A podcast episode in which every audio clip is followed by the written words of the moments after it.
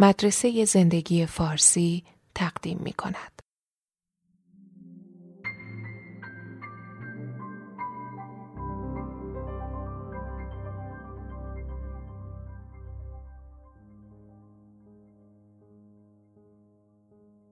سلام دوستان گرامی وقتتون بخیر تقریبا یک ساله که من می‌خوام راجع به یه موضوعی صحبت کنم به نام نجات پرستی و برتری نژادی و بیگانه ستیزی. و مشغول جمعوری یادداشت هستم. دلیلی که فکر می‌کنم این موضوع مهمه اینه که به نظرم چه بر اساس شواهد و چه بر اساس دوره های تاریخی الان وقتیه که یه سری کشورها با سرعت خیلی زیاد به سمت فاشیزم حرکت می‌کنن. و تنها مبنا و معیاری که ما داریم در رد نجات پرستی اینه که اخلاقی نیست و متمدنانه نیست و دموکراتیک نیست. یعنی مدتهای مدیدیه که هیچکس ریشه های علمی یا ضد علمی این مسئله رو بررسی نکرده. در زمان آلمان نازی این موضوع تحت عنوان علم مطرح می شد و بعد از اینکه آلمان شکست خورد یه گروه از دانشمندا اومدن گفتن این علم کاذبه و دیگه مثل یک مسئله بدیهی و مورد قبول همه باهاش برخورد شد. دیگه کمتر میشنویم که کسی بیاد بررسی بکنه و توضیح بده که چرا این علم کاذبه. چرا برتری نژادی بی اساس و ضد علمی و غیر علمیه. بنابراین اگر روزی اندیشه های مثل اندیشه های هیتلر دوباره در دنیا پا بگیره که داره دوباره مد میشه و رواج پیدا می‌کنه در یه سری کشورها که سابقه هفتاد ساله دموکراتیک دارن هیچ کس نمی‌دونه که حالا چجوری باید نجات پرستی رو رد کرد. یعنی وقتی که سنت دموکراسی کنار بره پایه ها و مبانی علمی این قضیه رو آدمای زیادی نیستن که بدونن. مدام تو یوتیوب و اینترنت می‌بینم که نظری های نژادی دوباره داره مطرح میشه. از هیتلر با حسرت و تحسین و نستالژی یاد می‌کنن و عمدتا کشور اروپای غربی از سنت های فاشیستی که در دهه های قبل از جنگ جهانی دوم داشتن دفاع می‌کنن و با دلتنگی از اونا حرف می‌زنن و شرایطی هم که تو آمریکا می‌بینیم همه اینو واجب می‌کنه که یه بار دیگه بیایم بررسی کنیم چرا اساسا برتری نژادی اشتباهه و بیمعناست. ممکنه بعضی از ایرانیا تصور کنن که خب این اصلا مشکل سیاه پوستا و زرد پوستاست و ما که سفید پوستیم پس ما جزو اون گروهی هستیم که اصلا نف می‌بریم. حتی اگه نجات پرستی و برتری نژادی در دنیا دوباره حاکم بشه. به این دوستان باید گفتش که نژاد سفید اروپایی به هیچ وجه ما رو سفید پوست نمی‌دونه. در جریان این موضوع باشید. حتی در فرمایی هم که گهگاهی در بعضی از سایت اینترنتی می‌تونید ببینید یا حتی مقالات پزشکی و تکسبوک های پزشکی ما ایرانی رو جزو نژاد خاورمیانه ای می‌دونن میدل ایسترن و سفید پوست رو فقط به نژاد سفید پوست اروپایی اطلاق می‌کنن. شاید این باعث بشه که یه کمی بیشتر علاقه من بشید و حساس بشید و این پادکست رو گوش بدید. ببینید اون چیزی که به صورت عمومی اندیشه های پوپولیستی و فاشیستی و مردم کشورها به عنوان نجات تلقی می‌کنن یعنی عموم جامعه به عنوان نجات تلقی می‌کنه یه سری ویژگی های ریخت شناسی هستش دیگه مثل رنگ پوست رنگ چشم رنگ مو و فرم و حالت مو. اینکه مجعد صاف پرپشت کم پشته و یه سری ویژگی های فیزیکی مثل استخونبندی استخونبندی درشت گونه های برجسته چونه های مربعی شکل و تیغه بینی کاملا صاف اینا ویژگی هایی که معمولا بیشتر در نژاد سفید اروپایی دیده میشه. حالا سوال اینه که این ویژگی ها که به خودی خود عامل برتری نمی‌تونه باشه یعنی مزیت نژادی داروینی ایجاد نمی‌کنه مگر اینکه بخوایم اینجوری بهش فکر کنیم که همونطور که خرس قطبی در قطب شمال استتار میشه نژاد سفید اروپایی هم در سرزمین های اصلی خودش در شمال اروپا به اون شکل استتار میشه که این باز مزیت داروینی در شرط جغرافیایی کنونی دنیا برای نژاد سفید ایجاد نمی‌کنه. بنابراین کسایی که مدعی برتری نژاد سفید اروپایی هستند در واقع اعتقاد دارن که این صفات ریخت شناسی یعنی رنگ چشم، رنگ مو، رنگ پوست و بندی و حجم عضلات همراهی داره با یه سری صفات دیگه که اونا برتری ایجاد می‌کنن مثل هوش بالا، تجزیه و تحلیل و قدرت منطق و رهبری بالا که خب هیچ مقاله ای تا به حال در دنیا این رو ثابت نکرده و اتفاقا خلافش بارها و بارها ثابت شده. یعنی همبستگی بین صفات ریخت شناسی از نظر ظاهری که بهش فنوتیپ میگن و صفاتی که ما صفات برتر می‌دونیم در انسان دیده نشده. اگر کتاب فوقلاده دکتر جرد دایموند رو مطالعه کرده باشید اسلحه میکروب و فولاد. یکی از کتابهایی که من به عنوان منبع خوب جغرافی سیاسی معرفی می‌کنم Guns, Germs and Steel این کتاب دقیقا نظریه نژادی رو رد می‌کنه. دکتر جرد دایموند تقریبا سی سال در, در پاپوا نیوگینی گینه نو به سفر و تحقیق و پرنده نگری و مطالعه مشغول بوده و به بومی های اون منطقه بسیار نزدیک شده و اینا رو مقایسه کرده با مردم کنونی آمریکا از نظر هوش، از نظر حافظه، از نظر قدرت بدنی، از نظر همه ویژگی هایی که ما مثبت تلقی می کنیم و میگه که چه بسا که اینا از یه فرد متوسط نیویورکی در همه این زمینه ها برتر باشن و کمتر قطعا نیستن. برای اینکه این بومی ها باید انواع گونه های گیاهی و جانوری بسیار متنوعی رو از هم تفکیک بکنن که تفکیکش برای آدم شهرنشین فعلی بسیار بسیار سخته. از نظر قدرت بدنی از نظر یاد گرفتن ظرافت های حرکتی یعنی همه اون چیزهایی که ارزش حساب میشه در تمدن کنونی اگر بهتر نباشن بدتر نیستن. نسبت به انسان متوسط متمدن شهرنشین غربی یا هر جایی. یکی این مسئله. مسئله دوم اینه که مگه ما اصلا می‌تونیم صفاتی رو به عنوان صفات مثبت تلقی کنیم؟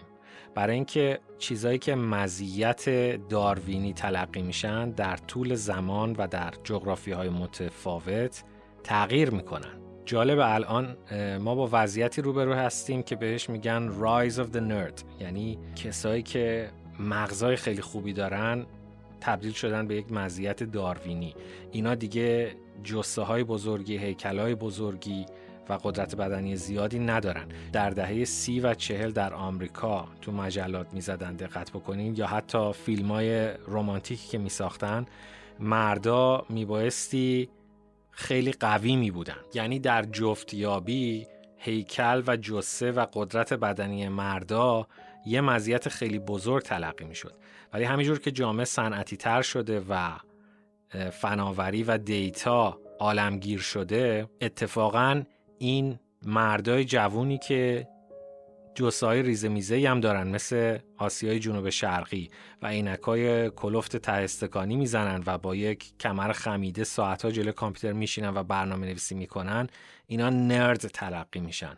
اینا مخها و نخبه ها و خرخونا و نابغه های فعلی تلقی میشن و این شده یه مزیت. یعنی به راحتی مزیتی که خیلی به نظر محکم و ثابت میاد مثل قدرت بدنی کنار میره و چیز دیگه مزیت میشه. در دوران انقلاب صنعتی در انگلستان به دلیل دودی که کارخونه ها در هوا پخش می‌کردن پروانه های سفیدی بودن که روی پوست سفید درختها استتار می شدن و بعد از اینکه این دود و دم شایع شد و تنه درختها و آجرها و ساختمونها سیاه شد پروانه ها دیگه نمی‌تونستن استتار بشن و جمعیتشون کم شد و پروانه های افزایش پیدا کردن که اتفاقا رنگشون سیاه بود و با اون دود و دوده بهتر می‌تونستن استتار بشن. بنابراین به راحتی صفات مثبت تغییر می‌کنه. مثلا در منطقه تروپیکال و مناطق آفتابگیر جهان اتفاقا پوست سفید نژاد اروپایی یک مزیت تلقی نمیشه و بلکه یک نقطه ضعف تلقی میشه. همین هم هست که در مثلا استرالیا شیوع سرطان پوست به شدت بالاست و حتی بیمارستانهایی دارن که اختصاص داره فقط و فقط به ملانوم که یک نوع خیلی بدخیم سرطان پوست. و بیشتر در نژاد سفید اروپایی دیده میشه تا بومیای خود استرالیا. بیماری های زیادی هستن که در این نژاد دیده میشه. همونجور که بیماری های دیگه در نژادهای دیگه دیده میشه. مثل کرون مثل انواعی از پاژه مثل سنگ کیسه صفرا انواع خاصی از سنگ کیسه صفرا و بیماری MS Multiple Sclerosis و CF Cystic Fibrosis. بنابراین نژادهای مختلف بیماری های مختلفی می‌گیرن. اینجوری نیستش که یک نژادی مبتلا به یک بیماری نشه.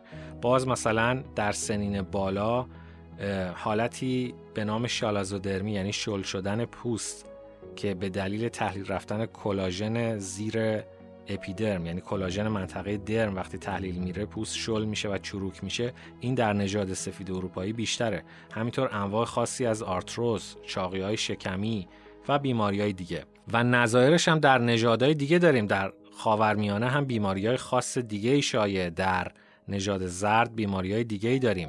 بعضی از این بیماری ها به جغرافیا برمیگرده به انگل های اون منطقه خاص جغرافیایی برمیگرده و بعضیش هم واقعا مربوط به اون نژاد خاص میشه.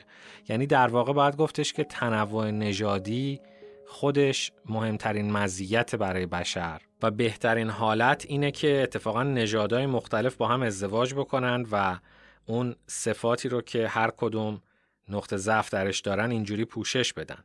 یعنی بیماری هایی که توسط ژنهای مغلوب باید دو تا ژن از پدر و مادر دو تا ژن مغلوب کنار هم قرار بگیره تا این بیماری به وجود بیاد.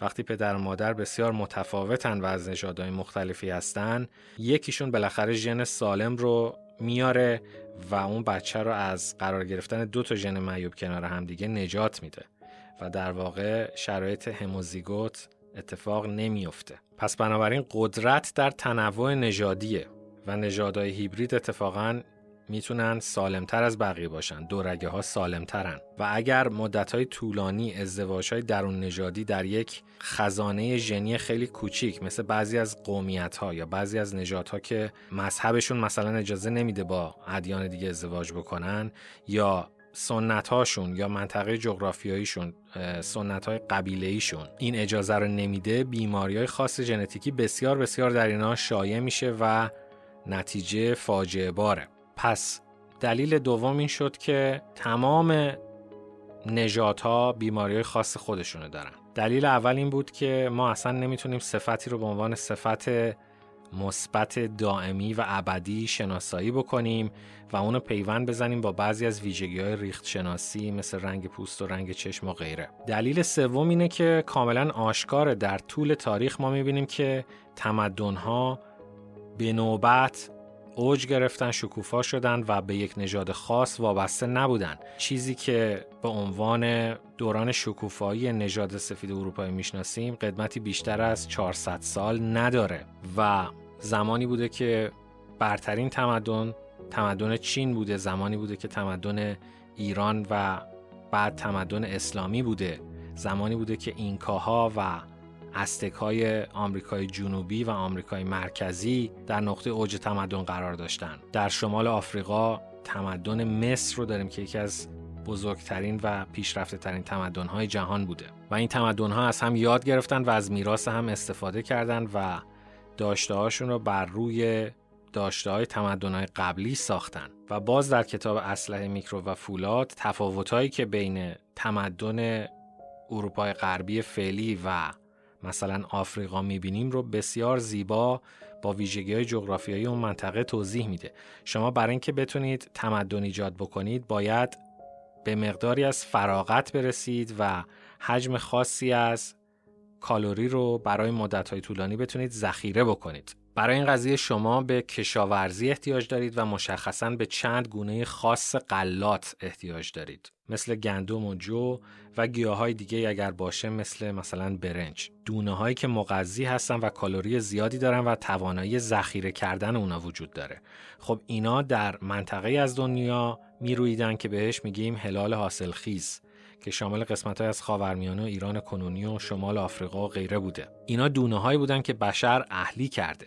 در منطقه گینه نو به هیچ وجه شما اینا رو نمی‌بینید. در مناطق تروپیکال آفریقا در مناطق استوایی آفریقا ما گیاهایی داریم که بسیار سرسبز و خرمند ولی دونه های غنی از انرژی ندارن و قابل ذخیره کردن نیستن. مثلا توضیح میده که نوع خاصی از نخل رو بعد مغزش رو یعنی درخت رو باید قطع بکنن و اون پالپ یا مغز داخل تنه درخت رو با زحمت خیلی زیاد خورد بکنن و خمیر بکنن و مصرف بکنن و با عدد و رقم میشه توضیح داد. میزان کالری که این تولید می‌کنه در مقابل کالری که بعد مصرف شه تا اون گیاه به شکل غذا در بیاد اصلا به صرفه نیست. مورد دوم حیواناتی هستن که شما باید بتونید اهلی بکنید و چهارپایان قابل اهلی کردن هم در آفریقا وجود نداشتن. شما با زراف و کرگدن نمی‌تونید زمین و شخم بزنید و نمی‌تونید تمدن به وجود بیارید. بنابراین ویژگی های محیطی و جغرافیایی بسیار بسیار مهمترند و به هیچ وجه ویژگی های نژادی نبودن که بعضی از سرزمین ها رو نسبت به سرزمین های دیگه عقب انداختن. نکته جالب دیگه اینه که چرا اصلا مردم به نجات پرستی جلب میشن و علاقه پیدا می‌کنن؟ اصلا این فکر از کجا میاد؟ از نظر فردی خیلی جالبه. معمولا این در افرادی شکل می‌گیره که به نوعی کمبودها و کمپلکس رو حس می‌کنن یا اینکه در چیز دیگه ای نمی‌تونن احساس هویت جمعی و مشترک بکنن و بسیار ضعیفن. عجیبه مثلا من مواردی خودم شخصا در توییتر مثلا دیدم. کسایی که خیلی نفرت پراکنی می‌کنن و ادعای برتری نژادی می‌کنن در توییتر بعضی از اینا رو که پروفایلشون نگاه کردم دیدم که مشکلاتی دارن. مثلا مبتلا به بیماری یا از نظر اقتصادی بسیار ضعیفن. یا کمپلکس های دیگه ای دارن که به هیچ شکل دیگه نتونستن هویت قابل افتخاری رو ادعاشو بکنن. شما اگر در زمینه خوب باشید در زمینه کارتون در زمینه هنرتون اگر یک پدر موفق باشید مادر موفق باشید اگر یه دوست موفق باشید اگه تو جامعه شما رو دوست داشته باشن بعیده که بخواید از طریق نژاد کسب هویت بکنید.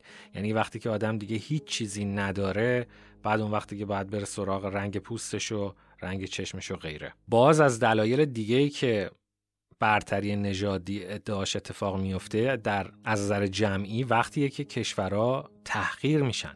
یعنی نجات پرستی آلمان نازی دلیلش تحقیر وحشتناکی بود که در جنگ جهانی اول به این ملت تحمیل شد و خراج های زیادی و قرامت های زیادی که قرار بود آلمانیا بپردازند و پولشون کاملا بیارزش شد و تحقیر شدن. حتی همین حالا دلیلی که نجات پرستی در اروپا و آمریکا در حال افزایش هست بخشش اینه که احساس عدم امنیت می‌کنن نسبت به قدرت نوظهوری به نام چین.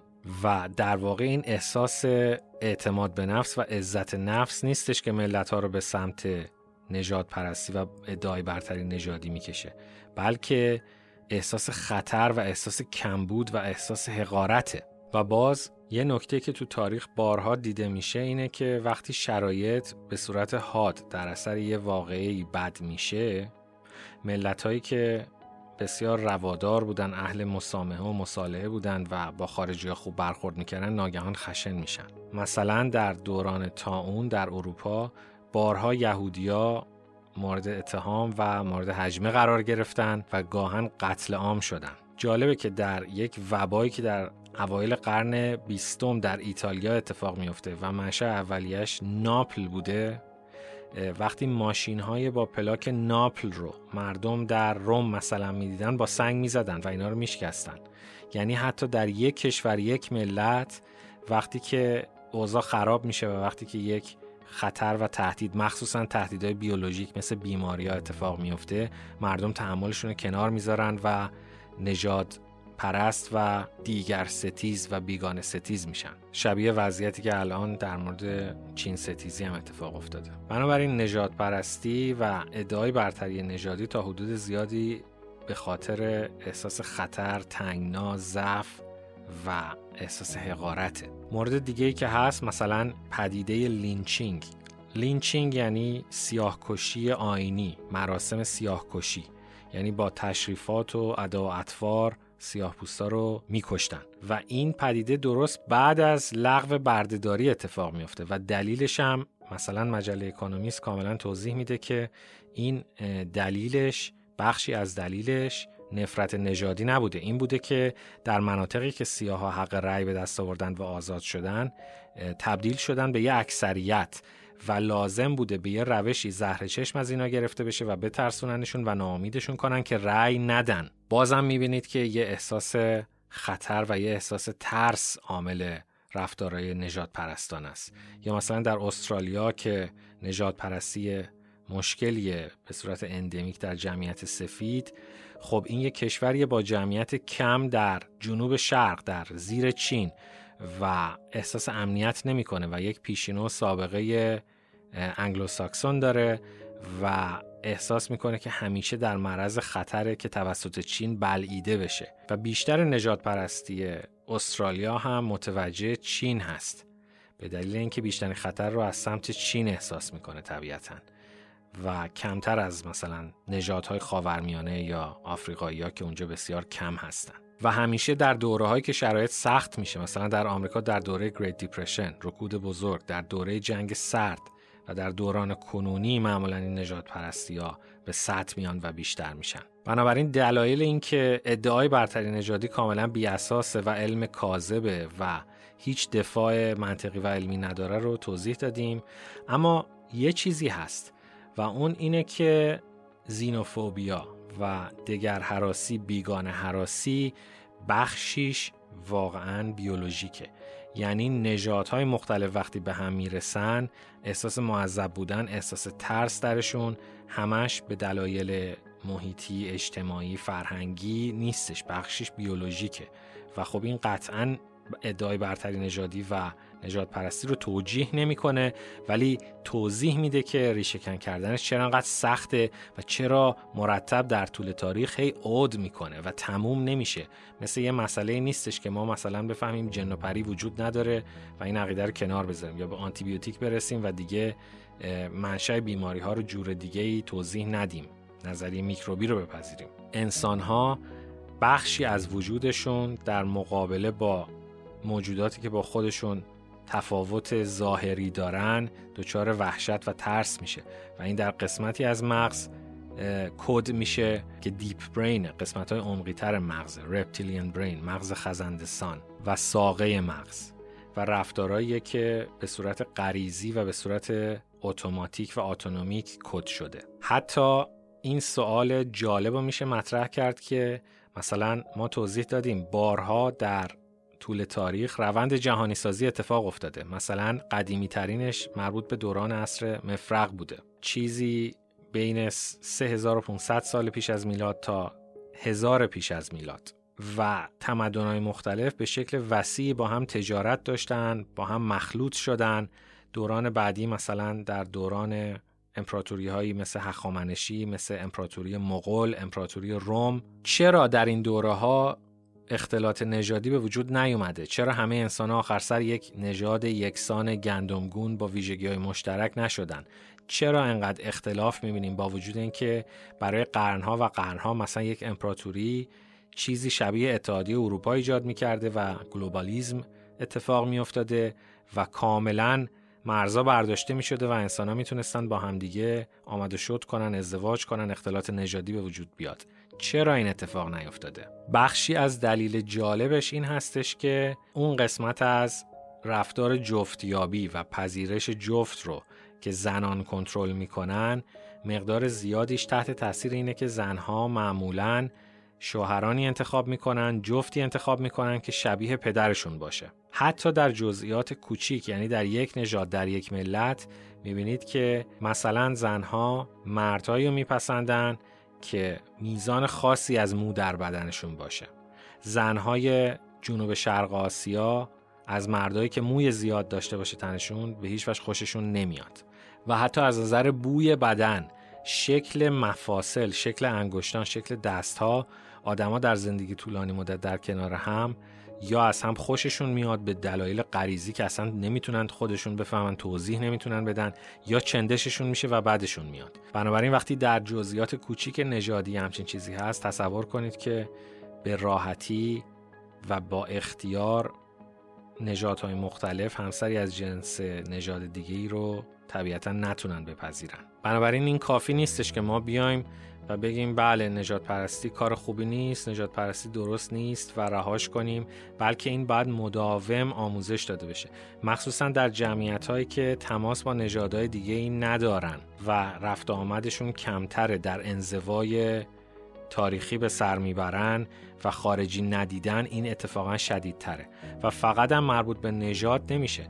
مثلا در فرهنگ های خاصی در اقوام و سنت های خاصی شکل و سر و قیافه خاصی رو اصلا نمی‌تونن تحمل کنن. مثلا نمی‌تونن بپذیرن که یک مردی موی بلند داشته باشه یا گوشواره بندازه یا اینکه خالکوبی روی بدنش داشته باشه یا لباس خاصی بپوشه. چه مرد چه زن. یعنی بخشی از این قضیه محیطی و تربیتیه اما بخشش هم بیولوژیکه و حراس و ترس و دافعه نسبت به کسی که قیافه و شکل متفاوتی داره وجود داره و به راحتی ریشهکن نمیشه. باید آدما رو تمرین داد باید اکسپوژر تراپی کرد تماسشون رو با این نژادها و این تیپا و فنوتیپا بیشتر کرد.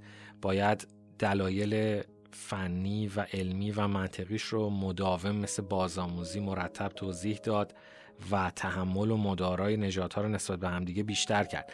مخصوصا مواردی که سابقه و زمینه و پیشینه درگیری وجود داره.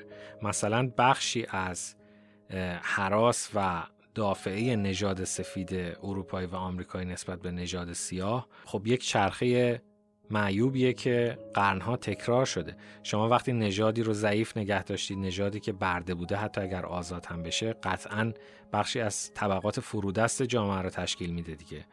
و این خب احتمالاً بزهکاری و مشکلات اجتماعی درش بیشتر خواهد بود و این باز باعث میشه که اون نژاد سفید دافعه بیشتری بهش پیدا کنه و این چرخه معیوب همینجور تکرار بشه. یعنی نژادهایی که ضعیف نگه داشته شدن از نظر تاریخی باید حتما توانمند بشن تا اینکه بتونن وارد اجتماع بشن و اون برچسب ناخوشایندی که دارن ازشون برداشته بشه و قدرتمند بشن. و یک جامعه ای که اختلاف طبقاتی به شدت درش وجود داره و شدیده و شکاف بین دارا و ندار در اون شدید هست خب هیچ وقت این برچسب برداشته نمیشه. اگر سیاه‌پوستان نتونن دانشگاه های خوب برن اگر نتونن از رژیم غذایی خوب استفاده کنن اگر نتونن فراغت داشته باشن برای ورزش کردن برای تفریحات سالم خب طبیعتا مشکلات اجتماعی که دوچارش هستن رفت نمیشه و اون دید منفی هم که اروپایی نسبت بهشون دارن هم رفت نخواهد شد. بنابراین این قضیه دو سر داره. یکی ادعای برتری نژادیه که کاملا بی اساس از نظر علمی و یکیش اون حراس عمیق و تاریخی و بخشی هم بیولوژیک هست بخشی زیستشناسیه بین نژادها که باید به صورت مدام روش کار بشه تا اینکه برداشته بشه. طبیعتا وقتی پلیسی به منطقه سیاه بوستا وارد میشه که در اون جرم و جنایت و بزهکاری زیاد هست نوعی گارد و نوعی دافعه داره و احساس خطر می‌کنه و به صورت ناخودآگاه بر اساس پیشینه جرم شناسی با هر آدم بیگناه و بدون جرمی هم رفتار می‌کنم. پیشنهاد می‌کنم کتاب ملکوم گلدول به نام Talking to Strangers. صحبت کردن با بیگانه ها با غریبه ها حرف زدن با غریبه ها رو مطالعه بکنید. یک مورد برخورد نژادی با یک خانم سیاه رو با ریزبینی و دقت عجیب و غریب واقعا عجیب و غریب به طول یک کتاب توضیح میده اونجا.